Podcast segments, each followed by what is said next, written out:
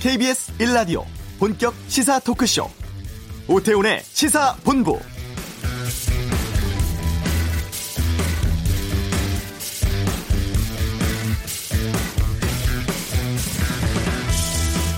국군 기무사령부 이른바 기무사는 군대 내 정보 수집과 군대 내 간첩 관련 수사 등을 하는 기관입니다. 특무부대, 방첩부대, 보안사를 거쳐서 지금의 기무사까지 이어지죠. 하지만 과거 정치에 개입하거나 군사 반란을 주동하는 등의 문제가 끊이질 않았습니다. 지난해 촛불 전국에 대한 위수령과 계엄령 선포 대한 문건 나오면서 최근 기무사 개혁에 대한 목소리가 높아지고 있는데요. 이 개엄 문건에 참여를 했던 참모장이 그 이후에 기무사 개혁 TF 위원으로 활동했다가 논란됐고 어제 이 TF에서 해촉됐다고 합니다. 오태훈의 시사본부 잠시 후에 개엄 문건 관련자를 고발 조치하는 군 인권센터 임태훈 소장과 함께 기무사에 대해서 알아보겠습니다. 김현석 기자의 핫뜨는 청원에선 중증 장애인 휴게 시간 관련 청원 알아보고요. 금주 정가를 전망하는 이수기의 정치 구말리는 난항을 겪고 있는 국회원 구성에 대해 다루겠습니다. 또 통일 농구 대회를 다녀온 특별한 두 주인공도 만납니다. KBS 일라디오 오태훈의 시사본부 지금 시작합니다.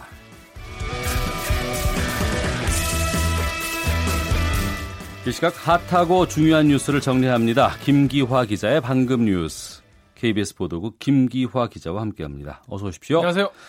문재인 대통령 지금 인도 방문 중인데 네. 이 인도의 삼성전자 이재용 부회장이 갔다고요? 네, 그렇습니다. 아, 오늘 저녁에 그 삼성전자 핸드폰 공장 준공식에 참석을 하는데요. 예. 네, 그 자리에 이제 뭐 모디 총리도 온다고 하더라고요. 어. 근데 이제 거기가 삼성전자가 이제 6억 5천만 달러 들여가지고 인도 최대 규모로 건설하는 공장인데 거기 준공식 행사에서 문 대통령을 이제 어, 안내하는 그런 역할을 이재용 부회장이 할 것 같습니다. 네. 그 문 대통령이 삼성 관련 행사 가는 건 처음 아닌가요? 그렇습니다. 지금 취임한 지도 뭐 1년 넘었는데 예. 의외로 또 삼성 관련 행사는 처음입니다. 아무래도 이 국정농단 사건 관련해서 권력형 비리 사건 관련해서 이 이재용 부회장이 그동안 계속 재판을 받아, 받아오지 않았습니까? 지금도 그 재판이 진행 중인데요. 이런 상황에서 이게 좀 부적절하지 않나 이런 이, 어, 이야기도 나오고 있습니다. 이에 대해 청와대는 어, 우리 기업의 인도 시장 진출을 적극 독려하기 위해서다 확대 해석을 하지 말아달라라고 부탁을 했습니다. 어, 김현종 이 통상교섭본부장도 이 미국과 중국 간 요즘에 무역 전쟁이지 않습니까? 네. 그래서 우리가 이제 인도의 인프라 또 인도의 제조업 분야에서 기회를 빨리 잡는 게 중요하다 이런 얘기도 했어요. 그래서 아무래도 요즘에 미역 어, 미중 무역 전쟁도 있고 경제 이슈가 좀 나오다 보니까 아무래도 재계 friendly로 약간 선회한 것 아니냐 이런 분석도 나오고 있습니다. 네. 그 인도 현지에서 문재인 대통령이 남북 관계 관련된 이야기도 했죠. 그렇습니다. 어, 현지 언론 인터뷰에서 한 얘기인데요. 남북미 평화 프로세스를 흔들림 없이 어, 추진해 나갈 것이라면서 그 과정에서 인도와 긴밀한 협력 기대한다 밝혔습니다. 아, 한국 인도 간 경제 협력 가능성이 무궁무진하다. 앞으로 제조업과 인프라 첨단 사업 등 아, 여러 분야에서 협력하자라고 강조했습니다. 네. 주말에 폼페이오 장관이 북한 방문했었는데 네. 언론 쪽에서는 성과가 별로 없다 이런 분위기예요. 맞습니다. 빈손으로 왔다 이런 얘기까지 나오는데요. 예. 아, 미국 내에서도 지금 우리뿐이 아니라 미국 내에서도 지금 언론이나 정치권이 하도 이래라 저래라 해가지고 아, 고민이 되게 많을 것 같습니다. 아, 안, 안, 그래도 그래서 이제 그 한미일 외교장관 회담 하지 않았습니까? 그 자리에서 어, 폼페이오 장관이 북미 회담이 끝나면 평가가 나오는데 관련 기사에 내가 신경을 쓰면 나는 미쳐버릴 거다. 어. 어 고우 너츠 될 거다. 이렇게 얘기했어요. 네. 그래서 나는 거기에 신경 쓰지 않겠다라고 본인이 어, 대놓고 말할 정도인데요. 또 이제 중간 선거가 11월이지 않습니까? 그래서 그 전에 어느 정도 좀 성과를 내야 된다는 압박을 좀 받을 것 같아요. 그래서 비핵화에 좀 속도를 내고 있는데요. 근데 북한은 북한 입장에서는 지금 한미 연합 훈련 중단하고 뭐 그런데 이런 걸 하시면 뭐 언제든지 다시 또 시작하면 되는 거지 않습니까? 네. 그리고 대북 제재도 지금 전혀 해결된 게 없기 때문에 근데 미국이 신고 검증까지 뭐 몇 년이나 계속 소요되는 이런 비핵화, 선의 음. 비핵화 먼저 요구하는 것은 뭐 강도적이다 이런 표현까지 썼어요. 너무 네. 심하다 이런 입장입니다. 계속. 음. 그러면 계속 좀 헛파티 도는 분위기인가요? 어떻습니까? 네, 지금 겉으로 보면 좀 그런 분위기긴 한데요. 예. 양쪽 모두 지금 더 이상 미룰 수가 없는 상황이긴 합니다. 아까 말씀드린 대로 어, 미국 같은 경우에는 11월 중간 선거가 있고요.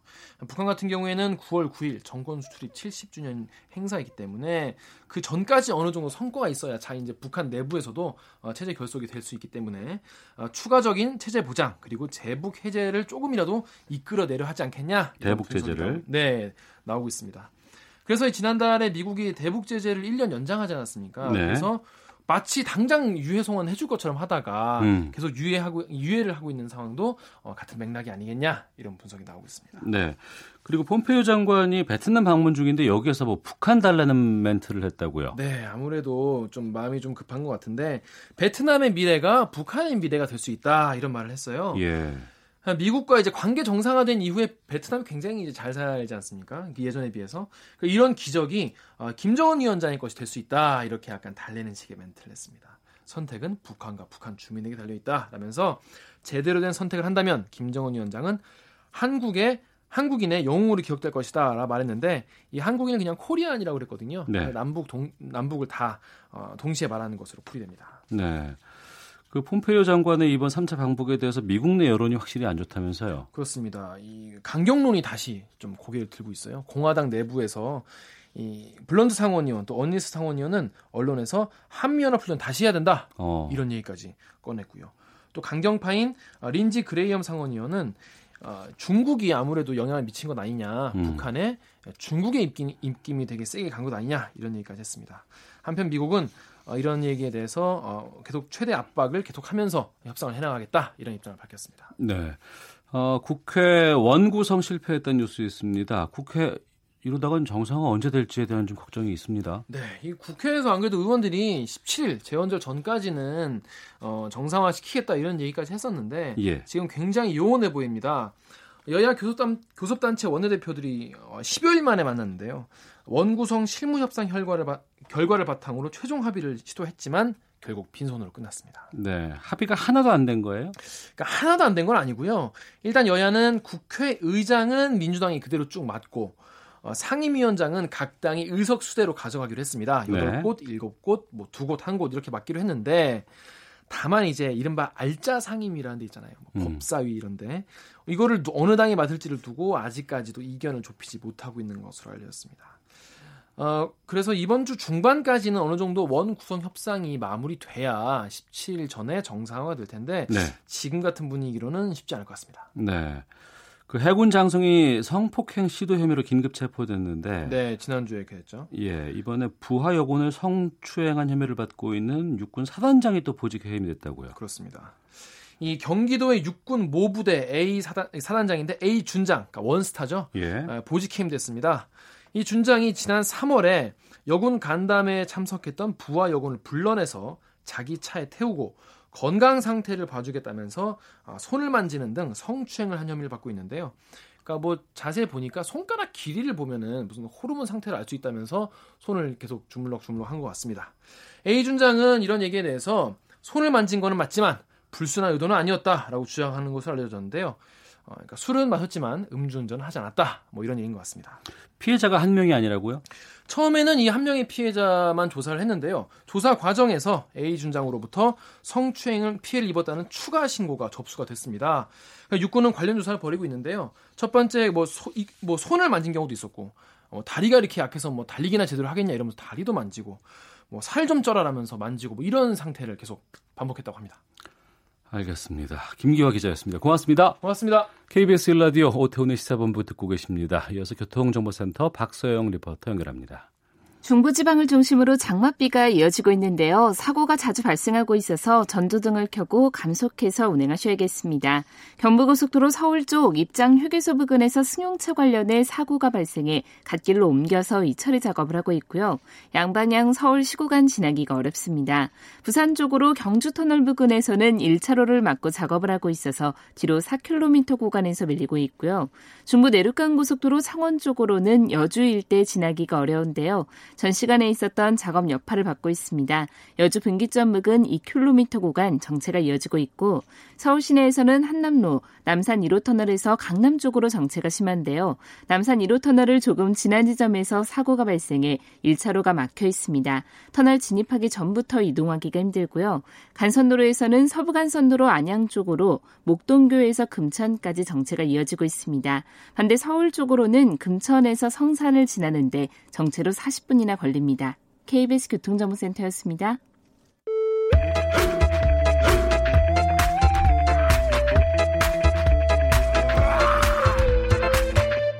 오태우래 시사 본부. 이철희 의원이 공개한 전시 개헌 및 합수 업무 수행 방안, 또 천정배 의원이 제기한 청해진 해운과의 전화 통화 메시지네요.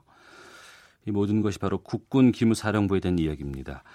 군 인권센터가 긴급 기자회견 열었고요. 관련자들을 모두 고발 조치할 방침이라고 밝혔는데요. 오늘 군 인권센터 임태훈 소장과 함께 이야기 나눠보겠습니다.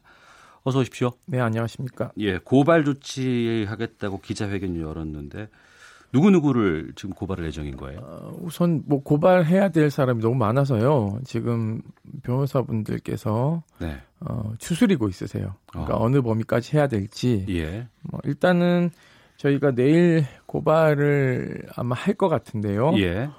어, 어, 지금 이게 보고 라인이 어디까지 올라갔는지를 저희가 좀 보고 있고요. 음. 그리고 기무사라는 곳은 네. 어, 작전을 하는 부대가 아닙니다. 네. 그러니까 이분들은 전투하고는 아주 거리가 먼 음. 그런 분들이에요. 예. 정보 수집하는 걸 중점적으로 하기 때문에요. 어, 그렇기 때문에 여기 문건을 보면 에, 그 공수부대를 어떻게 움직여야 되고 음. 그리고 기계화 사단을 어떻게 움직인다 뭐 이런 게 구체적으로 나와 있어서요. 네네. 어, 이런 것들은 작전 쪽에서 아마 문건이 음. 작성됐기 때문에 네. 기무사가 이렇게 했을 것이라고 저희는 추론하고 있고요. 어. 그리고 기무사도 각 부서마다 어, 문서를 다 작성했을 것이다. 음. 예를 들면은 어, 사람을 감시하는 부서에서는 예. 어, 과거 윤석양 이병이 그 보안사 문건을 예, 예, 문건을 예, 예. 폭로했던 청명 작전과 유사한 예, 그건 민간인 사찰 예, 민간인 사찰이죠. 그러니까는 뭐 야당 주요 인사들 어. 또는 시민 사회 단체 대표들 탄핵 집회를 주도하는 주동자들 이런 사람들에 대한 어, 감시 문건이나 이 예를 들어서 뭐 위수령과 계엄을 선포했을 때 이들 어떻게 검거할 것인지에 대한 부분까지도 예, 예. 아마 짜여져 있을 것이라고 저희는 추론하고 있습니다. 그래서 어.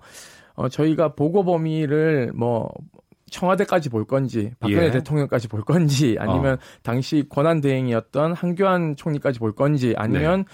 김관진 안보실장까지 볼 건지를 지금 좀 법리 검토를 하고 있는 중입니다. 네, 내일쯤이면 그것이 결정 납니까 범위가? 네, 범위가 결정 날 것 같고요. 어. 뭐 아마 내일 뭐 오전이나 오후 정도에 저희가 고발장을 제출할 계획을 가지고 있습니다. 임 소장께서 말씀하신 그 내용을 검토해 보면은 단독 작성 문건은 아닐 것 같다라고 하셨는데 네. 기무사의 업무 특성상 본다 그러면 네, 네, 네. 그러면 어디와 함께 작성하면 이 문건이 나올 수 있는 거예요? 원래는요, 이 그 계엄에 관한 부서는요, 예. 합참이 권한이 있습니다. 예, 합참본부. 예, 합참이 병력 동원부터 시작해서 어, 군 영권을 가지고 있기 때문에 네. 어, 합참이 중심이 돼서 해야 되는데요. 이거는 그 문건에도 나왔지만 음. 합참의장과 합참 차장을 의도적으로 배제를 하고 있어요. 네. 그리고 한미연합 부사령관까지 이제 배, 배제 하고 있습니다. 어. 그러니까 이것은 육군 중심으로 어, 계엄 사령부를 어, 도표를 짜고 있어요. 그래서 계엄 사령관을 어, 육군 참모총장 당시 음. 장준규 대장이죠. 어, 그분을 이제 사령관으로 해놨고 어, 합동수사본부 여러분들 많이 들어보셨을 거예요. 전두환 음, 전 대통령이라는 분이 합수본부장을 했고 합수본부장 자리가 왜 중요하냐면요. 이 어, 입법부 그러니까 재판하는 것과 네. 검찰, 민간 검찰, 경찰 여기를 다 관할하게 되어 있어요. 음. 사실상 무소불위의 권력을 가지고 있는 거죠. 예. 그러니까 이런 것들을 다 계획을 짜는 것이 모두 육군 중심이기 때문에 네. 굉장히 좀 기형적이다. 음. 그러니까 계엄 문건 안에서도 작전도가 합참이 아니고 왜 육군이었을까? 이것은 반란의 의도가 매우 명백하다라고 네. 저희는 판단할 수밖에 없는 거죠. 친위 구테타. 어. 예. 그러니까 그뭐 자유한국당 쪽이라든가 다른 쪽에서는 그냥 그 소요라든가 시위가 격화됐을 경우에를 대비하기 위한 대비 문건이다. 뭐 네. 뭐 이렇게까지도 얘기를 하고는 있는데 지금은 말씀하신 거와 그리고 이제 이미 공개된 내용들을 좀 보면 이거는 실행 단계까지도 좀, 좀 계획하고 준비한 정황들이 좀 보이지 않습니까? 네, 그렇습니다. 처음에는 위수령을 발동하죠. 예. 그래서 위수 사령관을 누구로 임명하냐면 당시 어, 구홍모 어, 수도방 이사령관입니다. 지금은 육군 어, 참모 차장이죠. 예. 어, 그 사람을 이제 위수사령관으로 임명해서 청와대를 경호하는 백호부대와 청령부대로 하여금 청와대 반경보다 더 넓게 광화문까지 어. 위수 지역을 넓혀서 위수 지구를 설정할 수 있거든요. 예. 넓혀서 이제 군대를 광화문까지 밀고 들어가는 것이죠. 어. 그렇게 되면 당연히 어떻게 됩니까?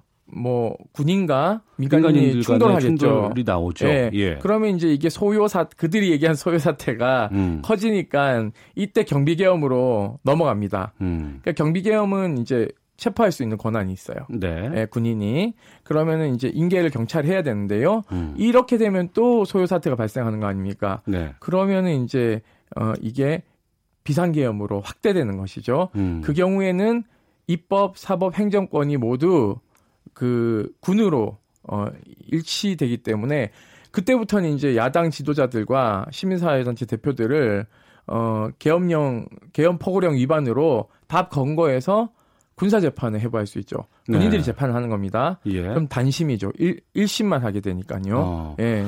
그러면 이 기무사의 역할이 군을 감시하고 군이 쿠데타를 일으키지 못하게끔 제어하는 역할들을 하고 있는 게 원래 목적 아닌가요? 그것도 목적이고요. 예. 방첩 업무도 목적. 방첩 업무. 예, 그두 가지가 주요. 그런데 민간인 소유에 대해서 이렇게 적극적으로 나올 수 있다는 게 가능한 겁니까? 네, 불가능합니다. 불가능해요. 불법 행위예요. 어. 네, 이거는 내란 예비죄에 해당되기 때문에요. 네네. 그러니까는 자유당이 얘기하는 것이 아 그렇게 대비해야 된다라고 했을 때는요. 음. 그건 합참이 준비해야 되는 거죠. 아, 규정이라든가 역할 자체가 용납될 수 없는 네, 상황이군요. 계엄법에서 어. 계엄법의 어. 주무부서는 합참이고 네. 합참에 계엄을 담당하는 어, 그 담당 부서가 있습니다. 예, 예. 그렇기 때문에 이것은 명백한 월권을 넘어서 불법 행위죠. 어. 그 내용 보면 이런 게 있어요. 그 계엄 협조관은 중대령급 요원으로 편성해서 정부 부처에 파견하고 연락관을 소집해서 정부 부처를 지휘 감독한다. 네. 그리고 보도 검열단을 파견해서 언론을 통제한다. 그러니까 군정 그리고 언론 장악 이런 내용들이 포함되어 있고 예전에 역사책에서 많이 배웠던 그 상황이 떠올라요. 네, 떠올라요. 이거 매우 중요한 게요. 예. 어, 지금 어, 문건을 보면 뭐 총 지금 8가지 문건에 참조 문건 3개인데요. 어. 어, 서울의 병력이요. 탱크 200대, 장갑차 550대, 그리고 무장 병력만 400 4,800명. 네. 그리고 어, 특전사 요원이 1,400명이 투입됩니다. 그 투입이라는 건 서울 시내에 들어올 수 있다는 예, 서울 시내에 들어오는 거죠. 이게 구체적으로 이 그 나열되어 있어요. 강화문 일대는 34단 두 개 여단이 진주합니다. 그렇게 되면은 탱크 80대 하고요. 어. 장갑차 200대, 예. 무장병력 1,800명이 들어오고 어. 특전사 700명 들어오는데요. 이게 왜 중요하냐면요. 이 병력이 지금 서울 시내 들어오는 인력이 한 5천 명 정도밖에 안 돼요. 네. 박정희가 5.16 군사구태타 일으켰을 때 서울 시내에 들어온 병력이 5천 명 정도밖에 안 됩니다. 아 그때와 비슷한 수준이군요. 비슷하죠. 그게 왜 중요하면요, 하냐면요, 이 인력은요 가까이 있는 해병대 이사단 김포에 있는 병력만 출통해도 다 진압이 가능합니다. 어. 그러니까 언론 장악이 매우 중요하죠. 예. 언론 장악을 해서 우리가 모두 장악했다는 거를 공표해야 어. 전방이나 기타 이 반란에 가담하지 않은 군대가 반란군을 진압하러 못 들어오게 되는 상황이 발생하는 거죠. 예. 당시 이 역할을 한 사람이 김종필 음. 전 총리죠. 네. 그렇게 해서 혁명 공약을 발표하면서 전방에 있는 부대들이 아 이거 끝났구나라고 음. 해서 진압을 할 생각을 못 한 것이죠.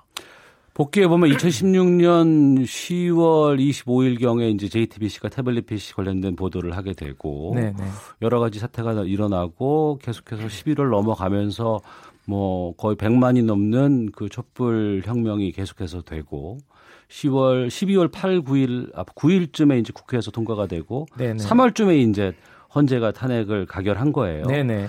근데 이게 그 문건 내용을 보면 상당히 구체적이고 한데 헌재가 탄핵을 기각할 것을 염두에 두고 예상하고 이거를 짰다는 거 아닙니까? 어, 그러니까 이건 누구의 염원이 담긴 문건이냐면요. 예. 당시 탄핵이 인용되지 않을 거라 인용될 거라는 것을 일도 생각하지 않은 네. 그분 음. 딱한 분이죠. 네. 박근혜 전 대통령이 어. 그러한 인식을 가지고 있었기 때문에 네. 그 인식을 바탕으로 아주 충실하게 만들어진 문건이다. 어. 그러니까는 박근혜 정권에 대항하는 소위 말해서 어, 우리 시민들에게 부정한 정권을 이렇게 어, 몰아낼 수 있는 음. 저항권을 무력화시키는 네. 아주 잔인한 작업인 것이죠. 어. 그러니까 그것에 충실해서 잘 만든 문건입니다. 이 문건이 공정하게 만들어지려면요. 이렇게 만들어지면 안 되는 거죠. 탄핵이 인용될 때와 네. 기각될 때를 대비해야 되는 문건이 아, 두 가지 모두를 다 준비를 해야죠. 그렇죠. 예, 예. 예, 그렇게 해서 예를 들어서 친박 쪽이 폭력을 행사하거나 이랬을 경우에 어떻게 한다라는 아. 것은 하나도 없습니다. 예. 그리고 또 하나는 만약에 경우에 어 탄핵이 기각돼서 청와대로 행진이 시작되고 뭐 경찰의 저시선을 뚫고 청와대 경내로 진입했을 경우에 과연 이런 방법밖에 없을까? 음. 전 대통령을 헬기로 어떻게 탈출시키고 음. 안전한 벙커로 어떻게 이동시키고 네. 이것을 어떻게 소요 사태를 저기 무장 병력이 아닌 평화로운 가운데 설득해서 정리할 것인가는 음. 이 문건에는 하나도 없습니다. 어. 예. 그러네요. 이 문건이 오류가 심각한 것이죠. 예. 극단적인 것들을 염두에 두고 작성한 문건이라고 볼 수밖에 없을 것 예, 같은데. 예, 저는 박정 그러니까 박근혜 대통령의 욕구와 음. 그리, 그리고 평소에 그렇게 하고 싶었던 기무사와 그리고 박 뭐 육사들의 어떤 로망이 다 한껏 담긴 저는 문건이라고 저는 판단하고 있습니다. 그럼 이제 지금 진행을 좀 더 나가보겠습니다. 네. 문건 관련자들 고발한다고 하셨어요. 네네. 문건은 실행되지 않았고 그 문건이 실행될 만한 상황도 만들어지지 않았습니다. 네네네. 법적으로 처벌이 가능합니까? 네, 처벌 가능합니다. 어. 그러니까는 이게요 내란이라는 게 어, 실행에 옮기면은 사실상 되게 엄벌이에요. 사형에 처하도록 돼 있어요. 성공한 구태타 뭐 이런 얘기 나오는 것처럼. 네, 그렇다더라도 형법상 내란죄는 네. 무기징역 사형입니다. 예. 수개들은요. 근데 우리 예비죄라는 게 있어요. 음. 그 예비는 어떤 것을 이제 그러니까 내란을 모의하는 거죠. 모의하는 예, 예, 예. 어. 그러니까 이거는 내란을 계획하거나 모의했다라고 일정 정도 판단할 수 있는 기준이 되는 저 유력한 증거기 때문에요. 네. 사실은 그 수사는 개시하는 게 맞고요. 어. 그리고 어 내란은요. 그 내란 예비만 하더라도 음. 이것은 그 유기징역형에 처하도록 돼 있습니다. 네. 3년 이상의 유기징역형에 처하도록 돼 있어요. 그러니까 어. 이제 보통은 형량이 어떻게 되냐면 매년 이하의 징역에 처한다라고 되어 있는데요. 3년 이상이니까는 이게 양형 범위 안에서 어, 중대한 사람들은 예. 어, 굉장히 중형에 처할 수도 있다라는 것을 어. 염두에 둬야 되는 것이죠. 예. 그리고 이 문건이 나왔기 때문에 문건을 작성한 사람도 누군지 특정할 수 있지 않겠습니까? 네, 지금 특정이 됐고요. 저희가 예. 그날 기자회견 때 발표한 게 현 기무사 참모장 소강원 예. 어, 소장입니다. 어. 이분이 이 문건만 작성한 것이 아니라 예. 세월호 그 TF에서 유가족들을 감시하고 체포조를 그 유병원 체포조를 짜서 어. 당시에 막 잡으러 다니고 그랬어요. 이분이 예, 예. 전라도 지역을 관장하는 기무부대장이었기 때문에 음. 그런 일을 했다는 것이죠. 더욱 충격적인 것은요. 당시 이 사이버 댓글 예, 댓글 조사 부대. TF가 예. 있었죠. 예, 예. 그것을 조사하는 단장이 지금 현재 국방부 검찰 단장이에요. 국방부의 검찰 단장. 검찰 단장이죠. 예. 그러니까 검찰 중에 그러니까 우리로 치면은 뭐 한 중앙지검장 정도 된다고 음. 보시면 됩니다. 그런데 이분이 이 사실을 알고 분명히 있었을 텐데 예. 왜 저는 여쭙지 수사를 하지 않았을까도 좀 의문이에요. 그래서 어. 이 사건을 우리가 구, 이분 소강원 예, 예. 참모장을 고발을 한다 해도 어. 과연 군 검찰이 공정한 수사를 할 수 있을까? 예. 또 저는 좀 의문점입니다. 어. 군 검찰이 공정하지 않다고 만약에 생각한다 그러면 다른 방법은 어디로 가면 될까요? 사실 민간 검찰이요, 그 전역한 사람들은 수사를 개시할 수 있습니다. 다만 이게 이제 구, 현역 군인들은 어. 수사권이 없습니다. 없습니까? 그렇기 때문에 군 검찰하고 합동 수사본부를 차려야 되는데 그것도 저는 좀 제대로 진행 안 될 것 같아서 저는 특검을 좀 검토해야 되지 않을까. 그래서 예. 세월호 유족들을 사찰한 건 어. 그리고 현재 이 문건을 내란 예비를 모의한 사람들 네. 이 사람들까지 해서 특검이 수사를 하면 건군 이래 최초로 군이 음. 특검의 수사를 받게 되는 네. 어, 사태가 발생하죠. 음. 그러니까 공정성이나 또는 뭐 강제 수사의 필요성을 봐서라도 저는 특검으로 가야 된다. 지금 오늘 뭐 추미애 대표님께서는 뭐 국정조사, 네. 청문회 이런 것까지 말씀을 하셨지만 음. 그건 이제 국회가 해야 될 일이고요. 네. 이제 강제 수사권을 가진 이제 사정기관이 어, 움직여야 되는 지점에서도 어, 저는 강제 수사의 필요성을 반드시 국회가 좀 지적해야 된다라는 말씀을 드리고 싶습니다. 그런 철저한 수사 반드시 필요할 것 같고 이 기무사의 개혁이라든가 이 조직에 대한 변화까지도 좀 생각을 해봐야 될 것 같은데 네. 그 시간이 좀 많이 걸릴 것 네, 같아서 네. 다음에 따로 좀 잡도록 네, 하겠습니다. 지금까지 군인권센터의 임태훈 소장과 함께했습니다. 오늘 말씀 고맙습니다. 감사합니다. KBS 일라디오 오태훈의 시사부문 듣고 계십니다. 헤드라인 뉴스 듣고 오겠습니다.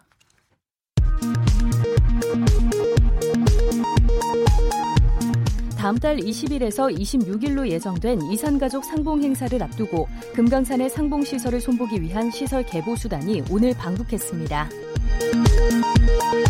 현재 20만 원 수준인 저소득층에 대한 기초연금을 내년부터 30만 원으로 인상하는 방안 등이 검토되고 있습니다.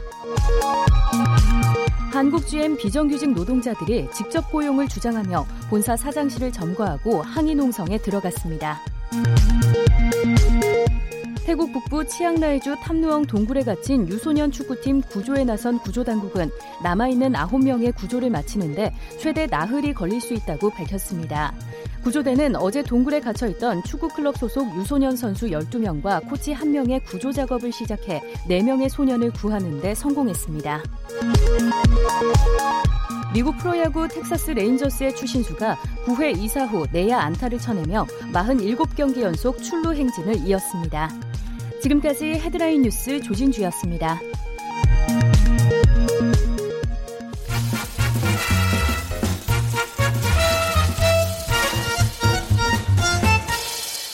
오태훈의 시사 본부. 청와대 국민청원 게시판을 통해서 한 주간의 사회 이슈를 짚어보는 김현석 기자의 핫 뜨는 청원 시간입니다.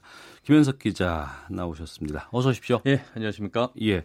오늘 어떤 청원 소개해 주십니까? 네, 지난주부터 이제 주 52시간 네. 근무제 시행되지 않았습니까? 이제 과도한 노동 시간을 좀 줄이고 또 일자리를 나누면서 이제 신규 일자리를 창출해 보자. 이런 취지로 시행이 된 건데요. 실제로 이제 긍정적인 측면이 많이 나타나고 있다라고 얘기들 하지요. 근데 이렇게 이제 밝은 면만 있는 것은 아니거든요. 음. 이제 준비가 부족했다든가 또 문제가 되는 측면 이런 것들이 굉장히 많이 나타나고 있는데요. 이번 주 이와 관련 관련된 청원 소개시켜 드리겠습니다. 청원 제목이 중증 장애인 말살하는 휴게 시간 거부, 활동 지원사 특례 업종 포함 청원입니다. 지난달 13일에 청원이 올라왔고요. 현재 만 명 가까이가 동의를 한 상태입니다. 그러니까 제목을 보면 전 좀 이해가 안 되는 게 그 장애인 활동 지원하는 노동자에게 휴게 시간을 주면 안 된다 이런 내용 같거든요. 그렇죠. 이게 왜 청원이 되는 거예요? 그러니까 이 청원을 올린 단체가 고위험 희귀난치 근육장애인 생존권 보장 연대. 라는 것입니다. 예. 52시간 근무제가 도입되면 휴게 시간도 이제 의무화 또는 강제화 됐잖아요. 예. 그래서 4시간을 일하면 30분, 8시간을 일하면 1시간 음. 의무적으로 휴식을 부여해야 하는 거거든요. 네. 그런데 이를 중증 근육 장애인들을 보면 10분 간격으로 자세를 계속 바꿔줘야 돼요. 안 그러면 어. 굉장한 통증을 느끼는 부분도 많고요. 또 예. 인공호흡기에 의지하는 분들이 굉장히 많거든요. 어. 그런데 이들 휴게 시간에 그러니까 활동 지원사들이 30분에서 1시간을 쉬는 동안에 만약에 문제 호스가 빠지거나 인공호흡기 호스가 빠지거나 음. 고장이 날 경우 이럴 경우 3분 이내로 조치가 취하지 않으면 생명이 생명을 잃고 맙니다. 네. 실제로 이렇게 해서 그런 사고로 사망한 분이 꽤 있거든요. 음. 그래서 이제 문제가 활동 지원사들의 휴게 시간이 강조화되면 이들 시간 쉬게 시간 쉬는 시간에 사고가 나면 누가 책임지겠느냐라는 음. 겁니다. 그래서 이들 중증 근육 장애인 활동 지원사들을 특례업종으로 지정해 달라. 그래서 네. 휴게 시간 강제적으로 중단해 달라. 그리고 이제 더 나아가서 이들 장애인들에게 활동 보조를 24시간 음. 하는 것으로 확대해 달라 이런 요구를 하고 있는 겁니다. 네. 알겠습니다. 그러면 그 청와대 청원을 올린 고위험 희귀난치 근육장애인 생존권 보장연대 이재익 부위원장을 직접 전화로 연결을 해보겠습니다. 나와 계시죠? 네. 예, 이재익 부위원장님이시죠? 예. 예. 아, 부위원장께서 그 중증 근육장애인이시고 24시간 인공호흡기 사용하셔야 된다고 들었습니다. 전화 연결 불편하시지 않은 상황이에요? 어떠세요? 예, 제가 인공호흡기를 24시간 사용하다 보니까 예. 말하는 게 편하지는 않은데 괜찮습니다. 아, 그러시군요. 예. 네, 그러시군요. 그러니까 이제 52시간 근무제가 이제 시행이 됐고 이제 4시간 일하면 30분, 또 이제 1시간 일하면 1시간을 8시간이라면 1시간을 휴게 시간을 주도록 돼 있는데 이제 그 제도가 시행이 됐는데 부위원장님 같은 경우는 어때요? 활동지에서 휴게 시간 어떻게 하고 계시나요? 지금 정부에서 지금 6개월 유예 기간이라고 그렇게 얘기를 하면서 시행을 하고 있는데요. 예, 예. 근데 사실상 이게 개도 기간을 거쳐 가지고 예, 예. 시행되고 있는 과정이고요. 예. 그리고 아직까지 대체 인력 투입도 없이 진행이 되고 있어요. 아, 그렇군요. 그리고 저 같은 경우에는 그 하루에 15시간 정도 사용을 하는데 예, 예. 조명의 활동 지원사가 하고 계신데 예. 현재 4시간 일하고 30분 휴게 시간을 그대로 하고 있어가지고 아 지금 그, 벌써 그게 시행을 하고 계신 거죠? 예, 하고 있어서 예, 예. 하루에 3번씩 30분씩 공백이 생겨요. 근데 만약에 그 시간에 뭐 그렇게 에러가 난다거나 예, 예. 코스가 빠지기라도 하면은 제가 대처를 못해서 아, 그게 지금 생명까지 위협받고 있는 상황에 있고요. 예. 그리고 활동 지원사분들도 지금 이대로면 수입이 감소하지잖아요. 네, 예, 그렇겠죠. 그래서 저희 제어를 하고 계신 활동 지원사분들이 네, 예. 그 이직도 고려하고 계신 상황이에요. 네. 중요한 것은 그뭐 휴게 시간을 중단하라 이것이 아니고 대책이라든가 대안을 마련해 달라는 요구가 중요한 것 같습니다. 여기에 대해서 정부 측은 뭐라는 입장인가요? 혹시 들어온 게 있습니까? 뭐 딱히 없, 없는데요. 그 이 제도의 문제가 그 처음에 시행될 때 이용자나 활동 지원사의 의견은 제대로 듣지도 않고 졸속으로 실행이 된 거잖아요. 아, 예, 그렇군요. 예, 그렇고요. 휴게 시간 때 대체 인력 지원하고 그 가족 활동 지원을 허용하다고 대책은 내놓았지만 이거는 진짜 현실을 모르는 탁상 행정인 것 같고요. 그러니까 휴게 시간 동안에 가족이 좀 돌봐라 뭐 이런 예, 얘기인 예, 거죠, 그러니까. 예, 그렇죠. 그래서 뭐 예를 들어서 뭐 대체 인력도 그 경험이 굉장히 부족한 사람들이 음. 올 거기 때문에 근육장애인 경우에는 그 인공호흡기에 문제가 생겨도 그런 거에 대처를 못 하고요. 아. 그리고 실제로 그런 일 때문에 사망할 뻔한 사례들이 굉장히 많이 발생하고 있어요. 아.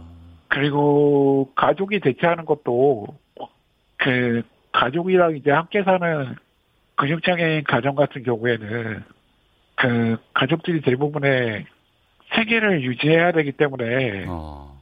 그 일하는 도중에 나올 수가 없잖아요. 네. 그러니까 이거는 당사자들의 현실은 전혀 반영되지 않아가지고 음. 대책 방안이라고 내놓은 내놓은 것도 참 암담한 거죠. 예, 마지막 질문 드리고 이제 마무리 지어야 될 것 같은데요. 예, 예. 우선 법은 시행은 됐고 이 위험에 처한 장애인들을 위해서 정부라든가 국회에서 어떤 부분을 고쳤으면 하고 요구하고 계신지 그걸만 좀 말씀해 주세요. 예, 저희가 우선 그 업무 특수성을 고려해가지고 활동지원사 주 52시간 특례 업종에 다시 포함해서 음. 기존처럼 휴게 시간을 자율적으로 갖게 해야 될 것 같고요. 네. 그리고 체중증 장애인 같은 경우에 활동 지원 시간을 그 24시간 지원을 해주고 그 일이 힘든 만큼 활동 지원사들에게 차등수까지를 시행해가지고 그 장애인 생존권하고 활동 지원사의 노동권도 보장해야 된다고 생각합니다. 알겠습니다. 그리고 궁극적으로는 예. 치기 안치성 장애인을 위한 범죄적 제도까지 마련을 요구할 거고요. 음. 지난주에는 각 정당에다가 정책 지휘서를 일단 전달을 했고 앞으로 정책 마련 활동을 위해서 지속적으로 활동할 계획입니다. 예, 알겠습니다. 아, 힘든 가운데서도 연결해 주셔서 고맙습니다. 예, 감사합니다. 예, 24시간 인공호흡기를 사용하신 와중에 지금 전화 연결을 했습니다. 고위험 희귀난치 근육장애인 생존권 보장연대 이재익 부위원장이었습니다. 우선은 지금 법이 시행됐기 때문에 이제 대책 마련이 중요할 것 같은데 쉬워 보지는 않습니다. 어떤 방법이 좀 있을까요?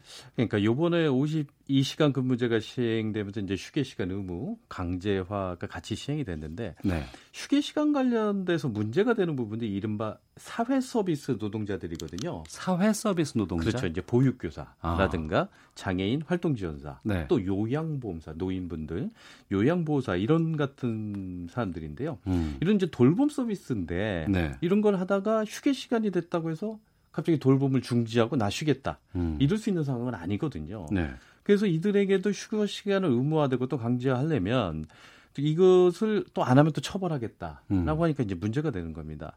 근데 이제 다르게 생각을 해보면 예. 기존에도 노동법에 휴게 시간은 부여하도록 되어 있었거든요. 이게 새로 들어온 게 아니거든요. 예, 예. 단지 이게 강제화돼서 꼭 하도록 음. 안 하면 처벌하도록 처벌 조항이 생겼기 때문에 그런 것이죠. 예. 그러니까 지금까지 이들 사회 서비스 노동자들이 제대로 쉬지 못하고 일을 해왔다라는 음. 거거든요. 일종의 서류상에만 쉰 걸로 돼 있고 가짜 휴게 시간.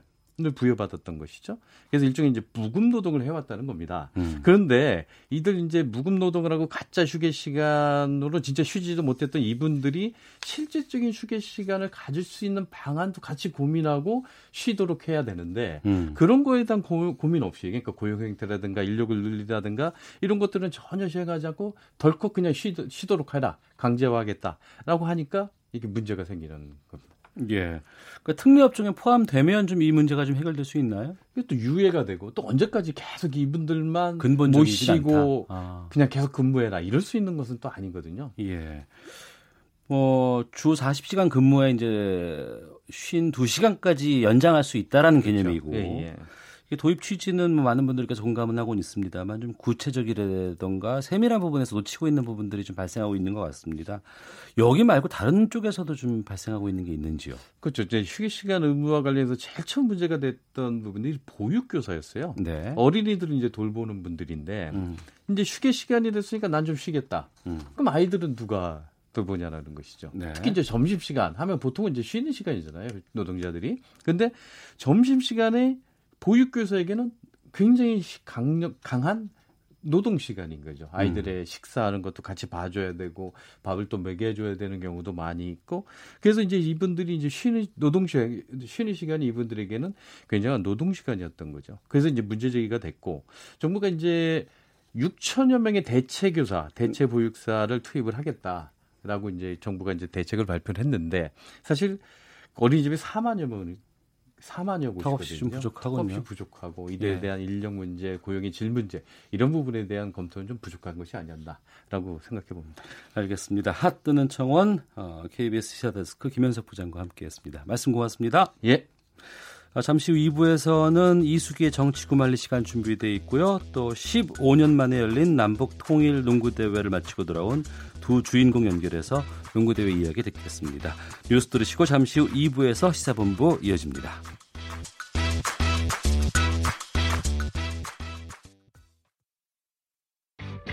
야, 아 왜? 점심시간에 뭐하냐? 자야지. 야, 그러지 말고 이거 한번 들어봐. 아, 뭔데? 지금 당장 라디오를 켜봐 나른한 오후 깨울 시사 토크쇼. 모두가 즐길 수 있고 함께하는 시간. 유쾌하고도 신나는 시사 토크쇼. 오태훈의 시사본부. 네 시사본부 2부 시작하겠습니다. 앞서도 다뤘습니다만 그 기무사의 개엄 문건에 대해서 여야는 극명하게 엇갈린 반응을 내놨습니다. 민주당은 기무사의 전면 개혁이 필요하다. 한국당은 좌파들의 소설 쓰기 이렇게 일축했는데요. 이런 가운데 20대 후반기 국회 원 구성 협상도 이 원내대표들이 이어가고 있습니다. 미리 보는 주간 정가 이슈 시사인의 이수기 선임 기자와 함께하는 이수기의 정치구말리 시간입니다. 어서 오십시오. 예, 안녕하세요. 예. 원내대표 회동에서 이제 원 구성 협상 아무래도 법사위 법사위원장을 누가 갖느냐 여기에 대해서 논란이 많은 것 같고 바른미래당의 김관영 원내대표가 중간에 얘기를 했는데 이게 좀 더 교통정리가 안 되는 것 같아요. 네, 이제 원래 오늘 이제 최종 합의문을 발표하는 게 목표였고, 네. 그래서 12일에 본회의 통과하고 17일에 이제 재연절 행사는 새 그 국회의장 체제로 하고 그리고 뭐 18일에는 여야 원내대표가 미국을 방문한다 음. 그런 계획이었는데 지금 오전에 원내대표 협상이 또 다시 결렬됐다는 지금 안 좋은 소식이 들렸거든요. 네. 그러니까 말씀하신 대로 그 결국은 뭐 법사위원장을 누가 가져가느냐가 제일, 관건인 것 같은데 김관영 바른미래당 원내대표가 뭐 운영위는 민주가 가져가고 법사위는 자유한국당이 가져가는 걸로 어느 정도 정리가 된 것 같다라고 얘기를 한 게 이제 불을 지펴버렸는데 네. 김관영 그 원내대표는 어, 나는 잘못된 얘기한 거 없고, 음. 이제 본인이 회의를 하면서 느낀 그대로 얘기를 했다라는 건데, 민주당에서는 워낙 이 법사위라는 부분이 그 하반기에 그 개혁 입법을 처리하는 데 있어서 중요한 관문이라고 생각을 하니까 예. 이 부분은 막 마지막까지 잡고 있겠다라는 음. 지금 생각인 것 같아요. 예. 이제 문제는 지금 어느 정도 지금 결정이 됐다는 게 상임위가 음 872 하나 됐다는 거 아닙니까? 네. 그러니까 의석수에 따라서 어 그러면은 아마도 법사위를 어 가져오겠다고 하면 뭔가 다른 거를 양보해야 될 거고요. 네, 네. 어, 그렇지 않다면은 법사위를 뭐 자유한국당에 양보를 해야 되는 그런 상황인 것 같아요. 이제 마지막 지금 남은 사프 싸움인데 아마 오후에 다시 이 부분과 관련돼서 원내 수석 부대표들 회의를 한다니까 거기서는 어느 정도 좀 정리가 되지 않을까 싶습니다. 아니면 너무 할 일이 많거든요. 청취자분들은 국회 얘기만 나오면 답답하고 짜증나요. 근데 그 중에서도 뭐, 아, 뭐야? 이렇게 얘기하시면서도 그 법사위라는 게 도대체 뭔데? 거기를 왜 안 내주고 또 지키려고 그렇게 난리를 치는지에 대한 궁금증들이 있으신 것 같습니다. 그러니까 각 상임위를 통과한 모든 법안이 일단 법사위에 와서 예. 기본적인 작구 심사며 이런 부분들을 다 거쳐야 되는 거거든요. 그러니까 상임위별로 여러 가지 회의를 해서 안건을 올려서 본회의 통과를 할 수 있지만 그 내용을 문건, 법안 예, 문건을 문구, 법사위에서 예. 잡고 있는 예, 거죠. 문구며 뭐 이런 것들을 다 기본적인 미세 조정이 이제 법사위에서 되기 때문에 네. 법사위를 통과하지 않으면 상임위에서 아무리 통과가 됐어도 어. 그 본회의에 못 올라가는 거죠. 그러니까요. 그럼 요즘은 국회의장이 본회의에 특정 법안을 그냥 올릴 수도 직권 상정하는 것도 굉장히 한계가 있기 때문에 네, 네. 에, 법사위를 통과하지 않으면 안 되는 음. 그런 상황이니까 그래서 법사위 원장 그 권한을 갖고 있는 법사위원장을 하려고 하는 거죠. 네. 어 근데 이제 그래서 지금 대안으로 나오는 게 어, 법사위원회의 그 역할을 음. 차라리 오히려 좀 축소하자. 아예 축소를 해버리자. 네, 아, 아. 주 축. 그래서 내용이나 이런 부분들에 대해서는 그 권한을 행사하지 말고 음. 그냥 그야말로 법 조문으로서 이게 그 문제가 있는지 아닌지 그런 잣구 수정 뭐 이런 정도까지만 하자. 음. 그래야지 권한이 작아야지 이 부분에 대해서 이렇게 집착하지 않을 테니까라는 네. 얘기까지 나오고 있는데 아직 거기까지는 지금 안 가 있는 상태 같아요. 어. 그러면 만약 여당 주장대로 법사위원장을 민주당이 가져간다 그러면 개혁 입법 통과가 그만큼 쉬워집니까? 여당이 가져가면 아무래도 좀 쉽겠죠. 그러니까 어. 안건으로 올리고 예. 회의 소집하고 예. 이런 부분들을 여당에서 주도적 여당 소속의 위원장이 할 수 있는 거니까. 어. 아 근데 이제 지난 그니까 상반기에 보면은 권성동 법사위원장이 어, 자유한국당 소속이기 때문에 그런 부분에 있어서 굉장히 그러니까 어려웠다라고 생각을 하거든요. 여권 음. 여당에서 어 그런 그렇기 때문에 어쨌든 여당은 그걸 원하는데 에, 뭐 어떻게 어떻게 하겠어요. 협상 만약에 안 되면 협상력을 지금 발휘해야 될 수밖에 없는 상황인 거죠. 원래는 어, 국회의장을 가져가는 당과 법사위원장을 가져가는 당이 좀 바뀌어 그러니까 서로 달라서 어 견제와 균형을 좀 이루자라는 게 이제 국회 원구성의 기본적인 그 취지이기는 한데 네. 지난 상반기에 오히려 자유한국당이 그 법사위원장, 운영위원장을 이제 다 갖고 있었기 때문에 음. 그러니까 국회의장은 물론 그러니까 민주당이 가지고 있었지만 이제 그것 때문에 약간 지금 사파 싸움이 더 벌어지는 거거든요. 예. 근데 어차피 하반기 국회의장을 어 민주당이 가져간다면 그 부분에 있어서는 아마 민주당에서 양보를 하지 않으면 이게 해결되지 않을 것 같은 그런 음. 분위기로 가고 있습니다. 네. 자, 이수기 기자 정치 구말리 함께하고 계시는데요. 자유한국당 혁신 비대위원장 후보를 모집하는 국민공모제가 마감되었습니다. 인터넷으로 이제 공모를 했다 그래서 열린 공모다라고 하는 부분이 있는가 하면 또 이렇게까지 희화를 해야 하느냐 뭐 이런 얘기까지 나왔었는데 어, 국민 공모제 통해서 어떤 인물들이 거론됐어요? 1124명이 추천을 이제 참여를 해서 101명이 지금 추천이 됐다고 하거든요. 네. 어, 그래서 이제 준비위에서 그동안에 추천한 사람, 추천한 사람이 150여 명이고, 어, 그, 거기서 한 30여 명으로 지금 추려놨대요. 준비위에서는. 근데 지금 이제 그 30여 명하고 101명 새로 국민 공모를 통해서 추천된 분하고 거기를 통해서 이제 추리겠다라는 거예요. 그래서 어 10일 이면 내일이죠. 네. 준비위에서 후보 압축을 하고 음. 그다음에 11일이나 뭐 12일 요번 주 중에 의총에서 좀 논의를 해서 17일에는 전국위원회에 올리겠다라는 거거든요. 어. 전국위원회 후보가 올린다는 거는 이미 거기서 인준을 받는다기 받는다는 거니까 기, 결정이 된 거죠. 음. 어, 왜냐하면 전국위원회가 그런 추인하는 그 저, 의결권을 가지고 있거든요. 네. 그러니까 그 전에는 이미 이제 이번 주에는 아마 나올 겁니다. 나올 건데 이제 나온 분들이 희, 왜 희화화 되느냐라고 이렇게 비난이 나오는 이, 나오는 이유가 공모제로 하다 보니까는 어, 여러분들 그러니까 우리가 생각할 수 없는 마아베 신조 총리나 그 예? 아 일본의 아베 총리를 네. 아, 그 비대위원장으로 추천한 김정은 위원장도 있었고 어. 그다음에 이제 뭐 허, 허경영 씨나 이런 분 이분은 이제 여러 군데 얘기가 오르시는 분인데 거기다가 뭐 유시민 작가, 진보 인사인 그다음에 뭐 신동욱 씨 있죠. 어. 박 대통령의 네, 제부. 네. 이제 이런 분들 그러니까 안 될 것 같은 분인데 음. 이제 이름이 올라오니까 아, 이게 결국 희화화 대상이 된 거 아니냐라는 얘기가 나오는 거죠. 네. 그런데 거기서 추천이 돼도 수락이 돼야 될 거 아니에요, 본인이. 그렇죠. 근데 대부분의 분들이 지금은 어뭐 안 할 거다. 그리고 예. 거론되는 것 자체를 원하지 않는다라고 음. 얘기를 하는 것 같고요. 예, 예. 이제 대표적인 분으로 여기서 거론되지는 않았지만 이제 김성태 비대 저기 원내대표가 찾아가서 만난 분이 이국종 음. 그 외상센터 어, 이사잖아요. 예, 예. 예. 근데 이제 이분은 어, 본인이 거절했다라고 이제 분명하게 밝혔죠. 음. 그러니까 어, 자유한국당보다도 그 외상센터가 훨씬 더 지금 상황이 어렵기 때문에 네. 그리고 본인이 정치를 아는 건 아니기 때문에 거기에 갈 생각은 없다라고 지금 얘기를 한 상황인 것 같아요. 네. 그러다 보니까 지금 뭐 이제 남아 있는 분들 중에서 결국은 추, 추려야 되는 상황 음, 그렇게 된 거죠. 그러니까 비대위를 또 준비하는 위원장이 따로 있잖아요. 네, 지금 안상수 비, 네, 안상수 비대위 준비위원장인데. 네. 대여섯 명의 후보군을 결정할 것이다. 그리고 최종 선정 과정에서 깜짝 카드가 등장할 수도 있다. 뭐 이렇게 말씀을 했어요. 그러게요. 깜짝 카드가 나오면은 아무래도 그건 자유한국당 입장에서는 좋은 거죠. 그렇게 예. 그러면은 국민 입장에서도 뭔가 어 자유한국당이 새로운 모습으로 바뀔 수 있지 않을까라는 음. 것 때문에 어좀 그 그런 카드가 나왔으면 하는 기대감이 있기는 한데 네. 지금 언급되는 걸로 보면은 그 그렇게 있을까라는 음. 생각이 좀 드는 저 의문이 드는데요. 예.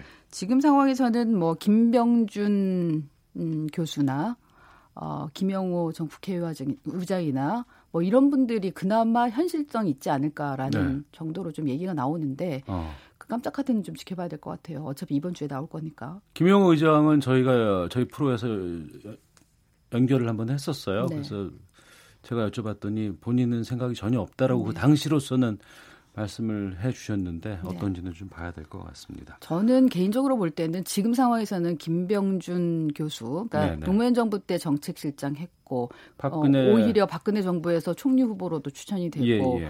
어, 이랬던 분인데 어, 어쨌거나 그 지방 지금 상황에서는 거절 딱 부러지게 거절의 의사를 보이지 않았고 열려 있는 모습을 보이는 분이잖아요.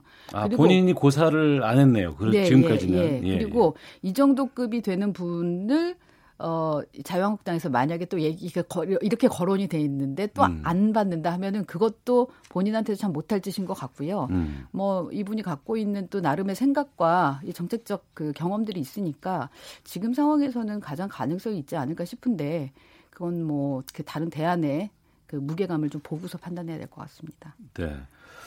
어, KBS 제일 라디오 오태훈의 시사본부 함께하고 계십니다. 지금 시각 1시 20분 지나고 있는데요.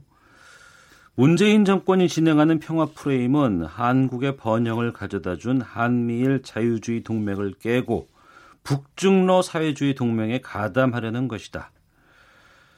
어, 홍 전 대표, 홍준표 전 대표의 SNS 재개 내용입니다. 네, 재개는 아닌 것 같고, 그러니까 6월 27일 날 마지막으로 해놓고 본인이 이제 앞으로 안 한다고 했었거든요. 네. 그랬는데 어, 어제 올리고 그리고 이제 미국 간다. 음. 잠시 떠나 있는데 에, 떠나기 전에 본인이 그동안에 했던 말이 아, 분명히 잘못되지 않았고 아마 앞으로 지켜보면은 그게 맞다고 생각할 거고 그 맞, 다고 판단할 즈음에 국민들이 원하면 다시 돌아오겠다. 이제 이런 맥락인 거예요. 네. 근데 어제 장문의 글을 올렸는데 페이스북에 거기에서 이제 핵심이 결국 안보하고 경제 에서 그동안에 본인이 주장해 왔던 내용들을 그대로 한번 다시 한번 강조를 한 겁니다. 그래서 안보에 있어서는 지금 어쨌든 어, 김정은한테 놀아나고 있다라는 거고 음. 결국은 그 이렇게 가다가는 나라를 통째로 넘길 거다라는 부분 어, 그 부분에 대해서 다시 한번 강조를 한 거고요. 그다음에 경제 부분도 어 경제를 살리는 게 굉장히 중요한데 경제 부분에 있어서 무능하다. 그 부분들이 결국 또 드러날 거다. 뭐 이거예요. 근데 여기서 결국 방점은 본인이 어 나를 원하는 시점이 있으면 돌아올 거다라는 그 복귀를 시사했다라는 건데요. 네. 어 사실 대선 직후에도 홍준표 전 대표가 그러니까 작년에 얘기한 거예요. 예, 예. 작년에 연말에 가면 음. 운동권 정부의 실상이 드러나고 결국 국민들이 그 부분에 대해서 평가할 거다 이렇게 됐었는데 전, 지나갔고 여전히 지금도 이제 지지율이 이 정부가 높잖아요. 예. 그래서 이 홍준표 전 대표의 지금의 판단, 음. 그다음에 예언 일종의 예언이 맞을 건지 올 연말에 지금 한 6개월 정도밖에 안 남았는데 그걸 이제 지켜봐야 될 것 같아요. 근데 네. 홍 대표는 만약 지금 그런 생각이 있는 거죠. 만약에 복귀를 한다면 어떤 식으로 복귀를 할까? 저희가 이제 기자들은 또 생각해봐야 되잖아요. 예. 결국 비대위 체제가 만들어지더라도 길게는 6개월에서 1년 정도. 결국 내년 음, 총선 전에는 전당대회가 있을 거니까 음. 어, 그 즈음에 어, 상황을 보면서 다음 전대 출마 해서 당권에 재도전할 건지 아니면 음, 당권이 아니더라도 다음 총선에는 출마를 함으로써 정계에 다시 복귀하고 그리고 나서 본인의 목소리를 이어갈 건지 아마 그런 정도의 지금 그림을 그리고 있는 거 아닌가라는 네. 예상을 해봅니다. 예. 뭐 앞으로의 뭐 상황에 대해서는 전잘 모르겠지만 어, 그 SNS 재개를 딱 보면서 느끼는 거는 참 홍 전 대표 답다 이런 느낌이 좀 들었는데 그 문화일보 단독 보도가 나온 것 중에서 안철수 전 대표가 SNS 물러나기로 했다. 뭐 이런 보도가 나왔어요. 예, 좀 전에 들어오기 전에 저도 봤는데요. 예. 좀 전에 올라왔던데, 그러니까 이제 뭐 지금으로서는 할 수 있는 거 아닌가 싶어요. 그러니까 다시 전대에 나가서 당권에 조, 도전하지 않는다면 음. 당분간 좀 물러나 있어야죠. 왜냐하면 현직 의원도 아니고 그러니까. 아, 말 그럴 수 있네요. 예, 예, 예, 예 이거는 예. 정계 은퇴는 아닌 거고, 어. 그러니까 홍 전 대표하고 비슷한 거죠. 네. 그러니까 일단 선거 패배에 대한 책임을 지고 음. 당장은 그 다시 복귀하지 않고 좀 나가 있으면서 아, 얘기 보니까 그 워딩이 어, 다당제의 발전 과 민주주의 발전에 대한 고민을 좀 해보겠다. 어. 그 동안에 굉장히 이제 정치권에 나, 나와 있고 2012년 대선에 출마한 이후로 한 번도 이 자신의 실패에 대해서 복귀해 본 적이 없다. 예, 예. 몇번 실패를 했는데 어. 그래서 이번에는 좀 제대로 복귀를 해보겠다라는 얘기를 하고 있기 때문에 근데 거기서 포커스가 지금 다당제 발전이라는 부분이 눈에 띄거든요. 예. 그러니까 본인이 이제 국민의당 만들면서 어쨌든 지난 총선에서 그 3당으로서의 이 위상을 만들었다라고 거기에 음. 대한 자부심이 한번 들어나 있는 거고요. 어, 다당제로 가려면 선거법 에 대한 그런 부분들에 대해서 어, 고민을 하는 부분 아마 고민해보고 나서 거기에 대한 목소리를 내는 걸로 다시 복귀하지 않을까 만약에 한다면 어, 그럴 것 같습니다. 이 움직임도 안철수 전 대표 다, 다워요. 그렇죠. 자, 그러면 이제 여당 쪽으로 가보겠습니다. 민주당 전당대회 8월 25일 예정돼 있고, 뭐 20여 명이 뭐 출마 의사를 밝힌다, 뭐 이런 얘기를 많이 했었는데, 아무래도 관심은 이해찬 의원의 도전 여부에 쏠려 있습니다. 여러 얘기가 나왔습니다만, 이해찬 의원 본인은 지금 침묵하고 있는 상황이잖아요. 왜 이렇게 길어져요? 어, 뭐, 길어져도 이번 주까지는 아마 다 출마 선언이 나와야 될 거예요. 왜냐하면 23일 날 후보 등록해야 되고 27일에는 이제 예비 경선이 치러져야 되거든요. 네. 어, 그러려면 아무리 뭐 중앙위원들이 이 컷오프들을, 컷오프의 이 투표권을 가지고 있다 하지만 어쨌든 그 공약들을 좀 내세우고 본인이 음. 왜 하려고 하는지를 얘기를 해야 될 거기 때문에 이번 주에는 나올 텐데 이해찬 전 총리의 경우에 에, 지금 얘기를 들어보니까 어, 계속해서 음, 주변에 어, 나가지, 나가는 게 나은지 아닌 게 나은지 의견들을 지금 구, 듣고 있다고 하더라고요. 아, 그 의견을 어. 듣는다는 어. 거는 본인이 사실 나갈 생각이 있다라는 거죠. 나갈 예, 생각이 예. 있는데 만약에 나갔을 때 모양새가 어떨지, 어. 그 다음에 당에 이게 도움이 되는지 부담이 되는지, 그 다음에 정부에도 마찬가지인 거고요. 음. 그 다음에 다른 후, 다른 후보들 예비 후보군들과의 관계는 어떻게 할 건지 이런 부분들에 대해서 고민을 하면서 어 이 얘기를 듣는 것 같은데 음 결국은 보면 네. 김부겸 전 장관, 김부겸 장관도 그렇고 뭐 전해철 의원도 그렇고 유력하다고 하는 그런 네. 후보들이 다 서로 누가 먼저 의향을 밝히는지 음. 출마를 출마를 선언할지 불출마를 선언할지 그 부분을 놓고 지금 기다리고 있는 것 같은 인상이거든요. 어. 그래서 마지막까지 지금 기다리는 양상이 될 것 같아요. 눈치 작전. 예. 음. 그래서 서로가 누가 먼저 결정하느냐에 따라서 본인의 거취를 결정하려고 하는 그런 모양새더라고요. 알겠습니다. 여기까지 소식 듣도록 하겠습니다. 미리 보는 주간 정가 이슈 이수기 기자의 정치구말리 함께 하셨습니다. 고맙습니다. 감사합니다. 지금 여러분께서는 KBS 제일 라디오 오태훈의 시사본부 듣고 계십니다. 헤드라인 뉴스입니다. 서해안 갯벌 23곳의 복원이 추진됩니다. 해양수산부는 오늘 강화도 길상면과 전남 순천시 별량면 용두지구 등 전국 23곳의 갯벌 복원 계획을 발표했습니다. 앞으로 태양광 발전 사업자는 백두대간 등 생태적으로 민감한 지역에 입지를 선정할 수 없게 됩니다. 일부 은행의 대출금리 조작 사건과 관련해 금융감독원이 조사 범위를 전 은행으로 확대하기로 했습니다. 올해 대학 수학 능력 시험이 11월 15일에 시행됩니다. 주 52시간 근무제 시행 여파로 내년부터 인천 서울 간 광역버스 운행 횟수를 최대 30% 줄이는 방안이 검토됩니다. 지금까지 라디오 정보센터 조진주였습니다. 이어서 기상청의 윤지수 씨입니다. 네, 미세먼지와 날씨 정보입니다. 오늘 전국적으로 미세먼지도 초미세먼지도 상당히 좋은 단계를 보이고 있습니다. 비가 내리는 덕분이고요. 비가 내리는 와중에 바람도 불기 때문에 대기 확산이 원활하기 때문입니다. 내일도 전국적으로 보통이거나 좋은 상태 계속 유지할 것으로 예상됩니다. 장맛비가 전국 곳곳에 내리고 있습니다. 오늘 전국적으로 장맛비가 내리다가 전라도 지역은 낮에 그치고 경상도 지역은 밤에 그칠 것으로 보입니다. 중부지방은 내일도 이어질 텐데요. 충청북도 북부 지역이나 일부 경상북도 북부 지역은 새벽에 잠깐 내리다가 그칠 것으로 보이지만 서울과 경기도, 강원도 지역은 내일 밤까지 길게 좀 더 이어지겠습니다. 이 지역들은 예상 강우량도 다른 지역보다 좀 더 많습니다. 30에서 80mm, 특히 경기 북부 지역과 강원 영서 북부 지역은 120mm 이상으로 오늘 밤부터 내일 새벽 사이에 시간당 강우량이 30mm 안팎에 달하는 강한 비가 내릴 수 있다는 점도 꼭 기억해 두시면 좋겠습니다. 오늘은 흐리고 비가 내려서 기온이 많이 오르지 않지만 비가 그치 고 나면 상당히 무더워지겠습니다. 내일은 낮 최고 기온 서울도 28도, 전주 지역은 무려 33도 안팎까지 오르면서 기온 변화가 있겠습니다. 지금 서울 기온은 20.2도, 지금까지 서울에는 1mm의 비가 내렸습니다. 지금까지 미세먼지와 날씨 정보였습니다. 다음은 이 시각 교통 상황 알아보겠습니다. KBS 교통정보센터의 박소영 씨입니다. 빗길에 사고가 자주 발생하고 있습니다. 서해안고속도로 목포 쪽으로 송악에서 진출하는 구간에서 화물차 관련해 사고가 있었습니다. 차로 변경 에 주의를 하셔야겠고요. 영동고속도로 인천 쪽 강천터널 부근에서도 사고가 발생해 갓길로 옮겨서 이 처리 작업을 하고 있습니다.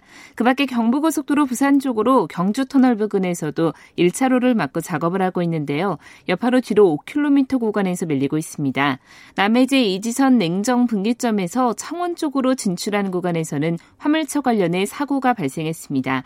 2차로에서 이 처리 작업을 하고 있는데요. 장유부터 10분 정도 걸리고 있습니다. 서울 시내 간선도로 중에는 서부 간선도로 정체가 심합니다. 안양 쪽으로 지금 전 구간 지나기가 어렵고요. 서울 쪽으로도 금천에서 목동교까지 40분 정도 예상하셔야겠습니다. 그리고 당초 내일로 예정됐던 한남이 고가차도 철거 작업은 잠정 연기됐습니다. 운행에 참가하시기 바랍니다. KBS 교통정보센터였습니다.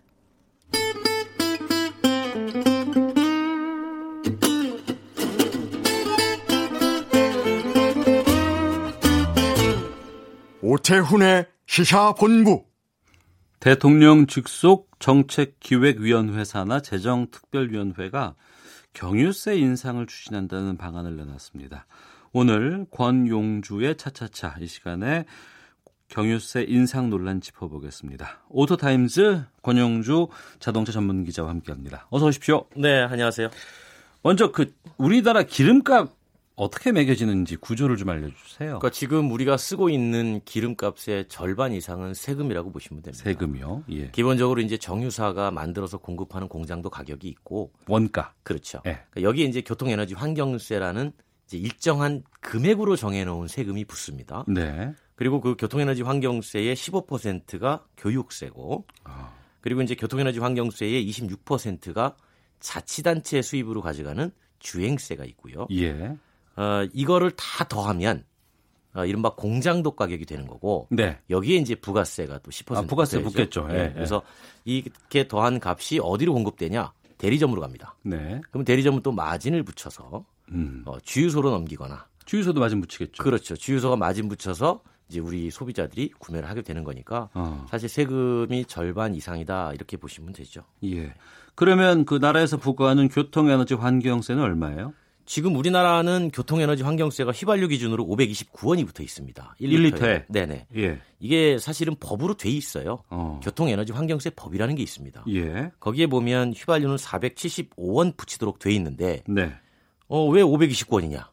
54원이 더 붙어 있잖아요. 예. 이게 대통령령으로 그 475원의 30%에 해당되는 141원 범위 내에서 예. 올리거나 내리거나 아. 조절할 수 있도록 해놨습니다. 예, 예. 그러니까 지금은 약 한 12% 정도 음. 올려놓은 거죠. 네. 그러니까 경유도 이제 법에 따르면 기재는 딱 돼 있어요.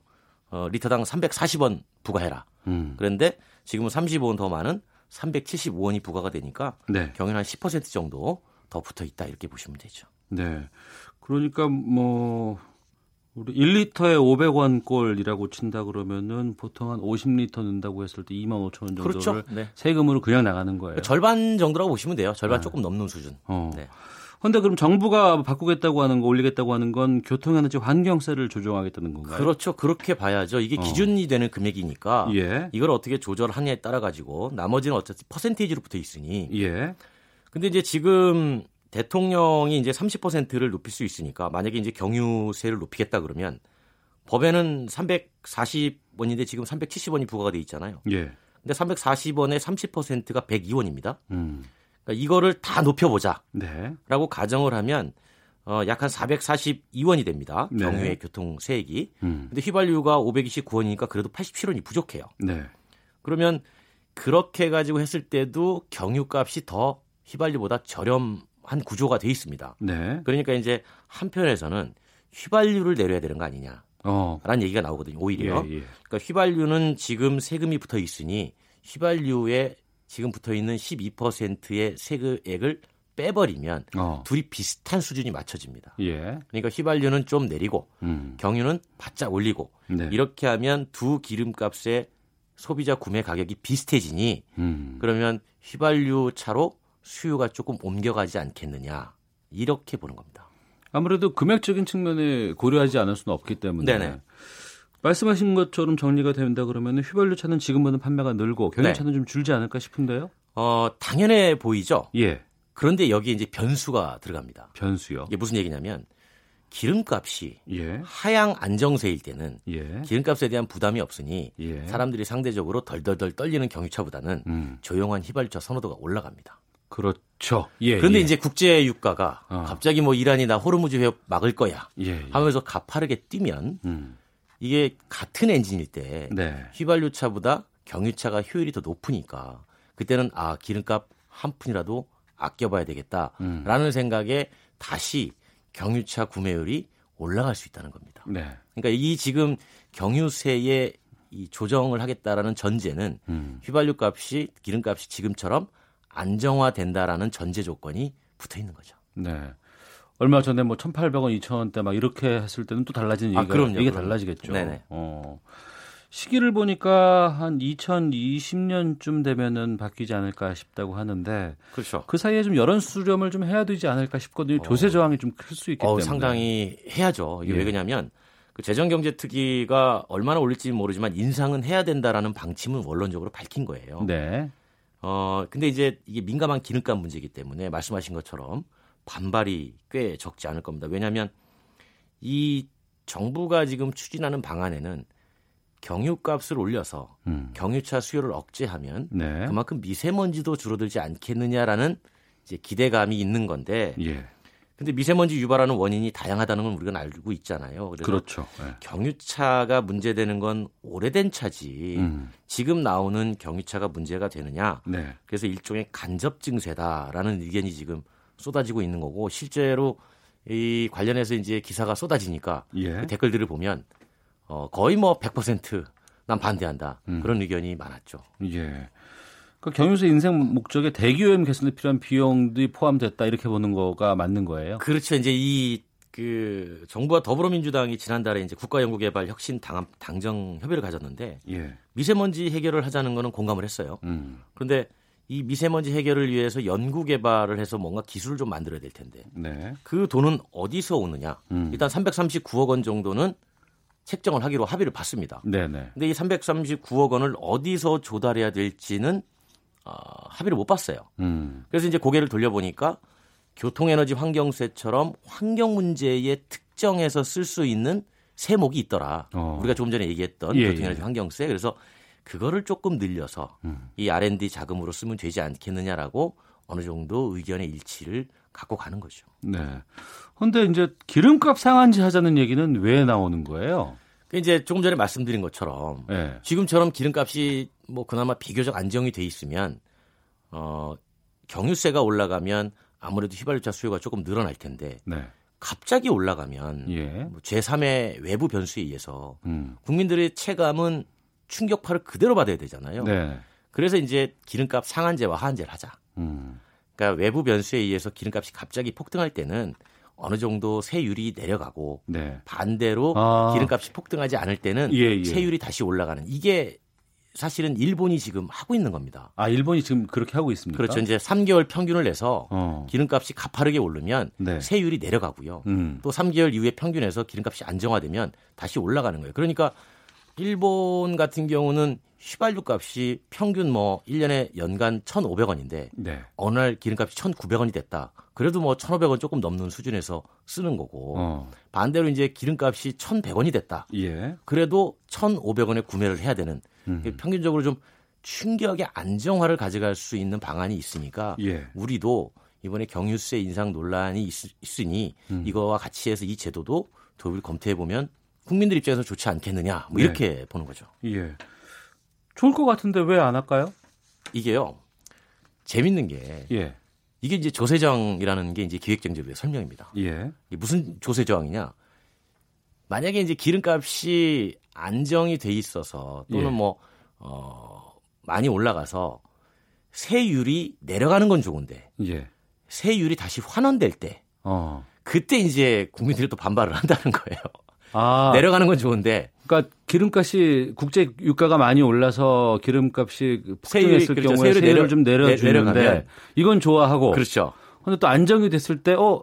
그때 올린 것만큼 세수를 확보해야 되니 그렇죠. 올린다고 했을 때 조세 저항이 만만치 않을 것이다. 그렇죠. 이게 왜냐하면 어. 그 소비자들 입장에서 보면 예, 예. 국제 유가는 난 모르겠고 음. 어, 지금 내가 쓰는 기름값만 안정화돼 있으면 돼 네. 이렇게 생각을 하니 정부 입장에서는 다시 세율을 환원시킬 때 그 음. 저항이 만만치 않아서 쉽게 도입이 어렵다라는 얘기가 이제 사실 제가 기재부에서 들었던 얘기입니다.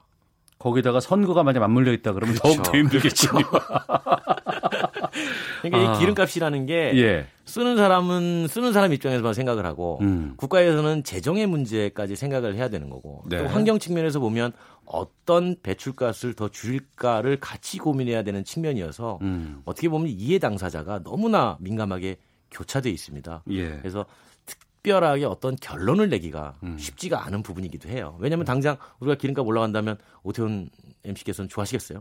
좋아 안, 안 하죠. 그렇죠. 아, 그럼요. 예. 근데 이제 기름값 올리지 않아서 국가 세수가 부족하다 그러면 예. 그건 또 어떻게 생각해야 될까? 아, 그것도 안 좋죠. 그러니까 말이죠. 예. 이게 이제 참 이게 묘한 문제입니다. 어. 그럴 때 가장 필요한 것은 많이 정보를 좀 알리고 이런 네. 어려움들이 있다는 걸 좀 공개하고 그렇죠. 네, 다양한 공론의 장으로 공론회를 해야 되는데 공론화조차 네. 하지 못하겠다는 건 이제 문제가 있는 거죠. 그래서 기름값 인상은 공론화를 해서 사회적 합의가 좀 필요하다라는 거죠. 알겠습니다. 자, KBS 일라디오 오태훈의 시사본부의 권용주의 차차차 오늘 경유값 인상에 대해서 좀 살펴봤습니다. 오토타임즈의 권영주 기자와 함께했습니다. 오늘 말씀 고맙습니다. 감사합니다.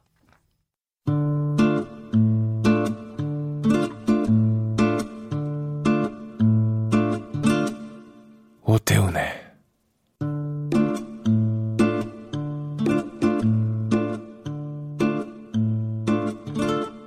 시사본부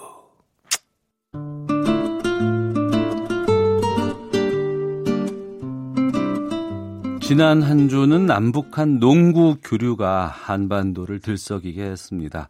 남북한 농구 선수들이 때론 한 팀으로, 때론 맞대결로 재밌고 감동적인 장면들을 만들어냈습니다. 근데 이 감동적인 장면을 저희가 뉴스로는 접했지만 아직 중계로는 저희가 보질 못했는데요. 그래서 준비를 했습니다. 또 이번에 함께한 선수 또 여러 가지 주변 인물들이 계시는데 그 중에서 선수들만큼이나 주목받았던 인물 중에 그 이번 통일 남북 교류에서 농구 교류에서 경기장 내에서 중계를 했던 아나운서가 계십니다. 서울 SK 나이츠 장내 아나운서 박종민 씨를 연결하겠습니다. 안녕하십니까? 네, 안녕하세요. 박종민입니다. 네. SK 농구단 장내 아나운서시잖아요. 네, 맞습니다. 예. 그 저희 청취자분들을 위해서 그 농구단의 장내 아나운서가 어떤 역할을 하고 어떤 활동을 하는지를 좀 알려주시고 장내 방송도 살짝 좀 맛보기로 좀 보여주시면 좋을 것 같습니다. 아, 장내 아나운서는 쉽게 말씀드리면 장 내에서 벌어지는 모든 일들을 관중들에게 전달해드리는 역할을 하는 아나운서고요. 예. 경기 중계뿐만 아니라 어, 경기장에서 벌어지는 이벤트, 어. 뭐 기타 등등의 상황들 을 모두가 진행하는 어, 아나운서입니다. 예. 그리고 뭐 구체적으로 말씀드리면 경기 상황을 관중들에게 전달해 드리는 역할이 가장 크다고 볼 수 있겠죠. 경기가 벌어지는 중간 중간에 경기장 내에서 중계도 하시는 거죠, 그러니까. 중계를 하죠. 뭐 몇 점이 들어갔는지 누가 파울이었는지 어. 뭐 지금 상황은 어떤 건지 왜 이게 파울인지 이런 예. 것들에 대해서 좀 설명을 드리고 있죠. 그러면 그 경기 도중에 만약에 허웅 선수가 골을 넣었다 그러면 뭐라고 얘기를 네. 하세요, 거기서 현장에서? 그럼 허웅이 만약에 3점을 넣었다 그러면 예. 예. 뭐, 뭐, 3 point, number 9, 허웅. 이렇게 이제 중계가 나가고요. 뭐, 파울을 했다 그러면 파울에 관한 명칭하고 뭐 이런 것들 얘기해 주고요. 아, 그분이세요? 목소리 저 기억납니다. 아이고. 네, 이- 제가 그분입니다. 영광입니다. 자, 근데 그 박중민 아나운서께서 이번에 북한도 갔다 오셨어요. 네네. 어떻게 해서 북한에 가게 되신 거예요? 제가 남북 통일 농구 대회가 있다는 건 알고 있었어요. 그래서 아우 나도 저기 가면 좋겠다라는 생각만 갖고 있었는데 명단에 포함되진 않았었거든요. 예. 근데 이제 방북 일정이 7월 3일부터 7월 6일까지였잖아요. 예, 예. 그 전날 저녁 때 전화를 받았어요. 어. 저희 소속사 대표님이 전화를 주셔서 너 평양에 가야 되겠다. 예. 저는 농담인 줄 알았죠. 예, 예. 근데 이제 하루 전날 방북이 된다는 게 말이 안 되잖아요. 그게 신원조회도 해야 되고 뭐 그게 나와야 될 텐데. 그, 래서 저는 그 저희 대표님이 예. 농담하시는 줄 알았는데 예. 대한민국 농구협회에서 전화를 주셨더라고요. 어. 지금 급하게 네. 북쪽에서 연락이 와서 박내 MC를 요청한다. 네. 박준민 아나운서가 모든 스케줄을 빼고 갔으면 좋겠다. 예. 그래서 이제 저는 평양에 넘어와서도 그랬지만 국내에서 떠날 때도 어. 대한민국 역사상 방북 신청을 3시간 만에 완료하고 넘어간 사람은 제가 최초라고 그러더라고요. 3시간 만에 북한 승인을 받은 최초의 아나운서. 네, 그렇게 해서 넘어가게 됐죠. 예. 근데 북한 측의 요청으로 갔다고 하셨는데 지금 네네. 북한 측에 누가 요청한 거예요? 누가 요청했는지 모르겠는데 아마 체육성의 요청이 있었나 봐요. 그쪽에 이제 농구를 그 전문적으로 진행하는 아나운서가 없었는지 예. 아니면 뭐 남측의 아나운서가 와서 진행을 하는 게 좀 더 나아 보일 수 있었는지 음. 그렇게 없죠. 그런 뭐 정확한 이유는 모르겠는데 네. 당내 MC 요청을 6시 저녁 6시쯤 통문 통해서 보내셨다고 하더라고요. 아, 그렇군요. 네네. 근데 그 북한 관중들은 이렇게 장내 아나운서가 중계를 하는 그러한 경기를 접한 경우가 없을 것 같은데. 그러실 거예요, 아마. 예. 용어라든가 이런 부분들을 조율할 때 많이 좀 힘드셨다는 얘기를 들었습니다. 원래 뭐 우리나라에서 농구 경기를 진행할 때는 농구가 미국 영어 용어가 많기 때문에 그렇죠. 예. 영어를 주로 쓰거든요. 예. 제가 이제 걱정이 됐던 게 영어를 못 쓰게 할 것 같은 생각이 들더라고요. 어. 그래서 그 도착하자마자 이제 미팅하는 자리에서 영어를 써도 되겠냐? 예. 근데 그건 안 된다. 어. 뭐 이렇게 얘기가 돼서 그러면 제가 영어로 된 농구 용어를 드릴 테니 예. 이쪽에서 쓰는 용어로 적어달라. 예. 그렇게 부탁을 드려서 북측에서 쓰는 농구 용어들로 제가 이제 다음 날부터 경기를 진행하게 됐죠. 어, 좀 소개해 주세요. 어떤 용어들이 있었는지. 뭐 리바운드 이런 건 뭐라 그래요? 리바운드는 판공이요. 판공. 판공? 네. 아. 판공? 판공이요. 판. 판. 아, 그러니까 판에서 판에 맞고 나온, 나온 공, 을 잡는다. 아. 네, 그런 뜻인 것 같았어요. 예. 그리고 저희가 말하는 뭐 트래블링, 예. 그러니까 walking violation, 예. 이런 용어들은 걷기 위반. 어. 뭐 그리고 더블 드리블 같은 경우는 몰기 위반. 예. 어떻게 뭐 보면 시... 농구 용어를 모르시는 분들은 북한 용어를 접하면 훨씬 더 그것에 대한 설명이나 이런 것들이 쉽게 다가오지 않을까 싶네요. 이해, 예, 이해하시는데 좀 쉽게 다가올 수 있고요. 예. 가장 특이했던 건 어. 저희가 이제 자유투를 주지 않습니까? 예. 파울을 하는 상황에서나 팀 파울 하는 상황에서나 슛 동작에서 파울이 나오면 음. 자유투를 주는데 그쪽에서는 네. 벌을 주다 할 때 벌 있죠? 예, 예. 벌 넣기라고 하더라고요. 아, 벌 넣기? 네. 아, 자유투를? 그렇게 용어를 쓰더라고요. 예. 아무래도 그게 좀 가장 신기했던 용어였던 것 같아요. 예. 어, 북한 관중들 그 박정민 아나운서의 중계를 듣고는 뭐라고 하시던가요?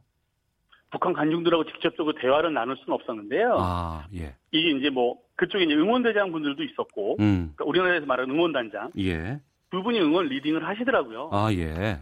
근데 뭐 제가 주도해서 응원을 유도했다기보다는 네. 그분들이 유도하는 거에 대해서 이제 박수 치시고 소리를 들려주셨는데 어.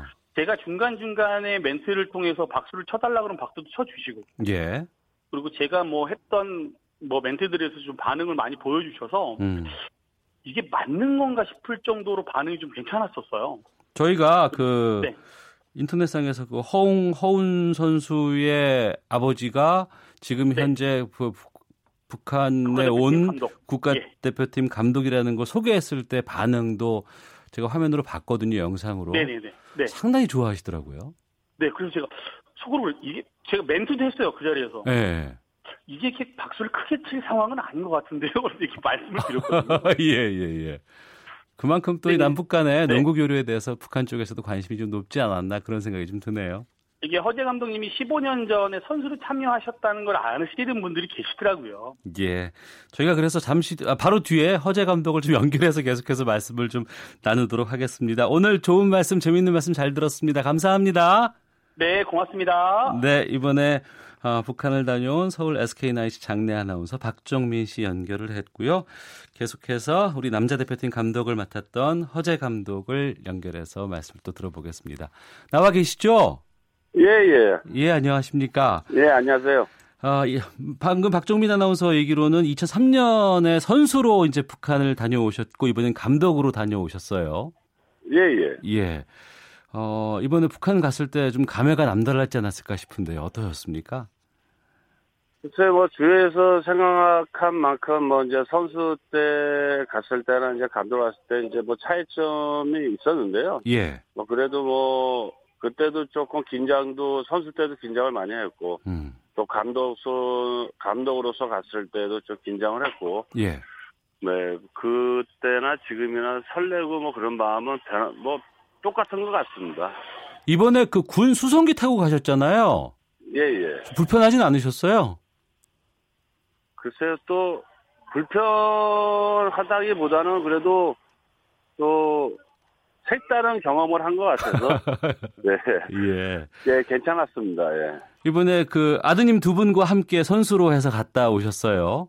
예, 예. 예, 그 삼부자가 민간 스포츠 외교관으로 활동한 셈인데 네, 예. 어, 아들과 함께 이렇게 갔다 오니까 어떤 느낌 드셨는지도 좀 말씀해 주세요. 글쎄, 이제 뭐, 가, 가는, 그러니까, 가, 갈 때는 잘 그런 생각을 안 했는데, 또 가서 또두 아들을 봤을 때는, 네. 참, 어떻게 생각할지 모르겠지만, 좀, 이, 아들 둘과 갔을 때 좀 뿌듯한 마음이 들었고요. 예. 그 다음에 또 아버님 고향이 또 신의지다 보니까, 예, 예. 뭐 좀 색다른 마음이 들었습니다. 예. 예. 이번에 15년 만에 이제 북한 농구를 현장에서 접하신 거 아니에요? 예, 예. 북한 선수들 잘 하던가요? 기량이 어느 정도 수준입니까? 글쎄, 이제 어떻게 보면 북한에서 시합을 했고요. 예. 그 다음에 뭐, 뭐 심판 판정에 대해서는 뭐 그런 건 아니지만 그래도 이제 북한 선수들이 뭐 열심히 하고 또 뭐 하다 보니까 우리가 경기는 졌지만 네. 뭐 실력으로 봤을 때는 제 국제대회에서 만약에 남한이랑 북한이 시합을 한다면 우리가 좀 낫지 않을까 어. 실력이 예, 그렇게 예. 생각합니다. 예. 어. 그 북한에서는 농구가 상당히 인기 있는 스포츠라고 들었어요. 예, 예. 그 김정은 위원장 탓입니까? 아니면은 북한에서 원래 농구를 좋아해요? 그 잘 모르겠고요. 김정 위원이 위원장님이 뭐 그거 좋아하시는 것 같더라고요. 예. 농구를요. 어. 그래서 이제 급히 남북 교류도 성사된 것 같고요. 예. 그러다 보니까 뭐, 뭐, 김 위원장님이 좋아하지 않나 생각해요. 예. 이번에 이제 이틀 동안 경기를 치르셨는데 예, 예. 남북 선수들을 섞어서 한 번 하고 따로 대결을 한 번 했다고 들었습니다. 예. 예. 이 포지션별로 좀 역할을 나누고 작전 짤 수 있는 상황은 아닐 것 같기도 하고 좀 현장 분위기를 좀 어떻게 접하셨는지 좀 말씀해 주세요. 그러니까 혼합으로 했을 때는 뭐, 좀 어떻게 보면 우리나라로 따지면 오스타전 관중을 위하고 팬들을 위해서 한 경기였고요. 예. 그 다음에 이제 그 남측, 그러니까 남한이랑 북한이 경기했을 때는 뭐 승패를 가리는 것보다는 네. 좀 부상 없이 음. 좀 좋은 경기, 양 팀이 좋은 경기할 수 있도록 한 게 목적이었던 것 같습니다. 네. 선수들이 예전에 선수 생활 하시면서 이제 북한을 가셨을 때 이번에 감독으로 가셨을 때 네. 북한 선수들이 우리 측 선수를 대하는 분위기는 좀 달라진 게 있었습니까? 그 선수들이랑 많이 좀, 좀 자연스러워진 것 같고요. 그때보다는. 그때도 자연스러웠는데. 예.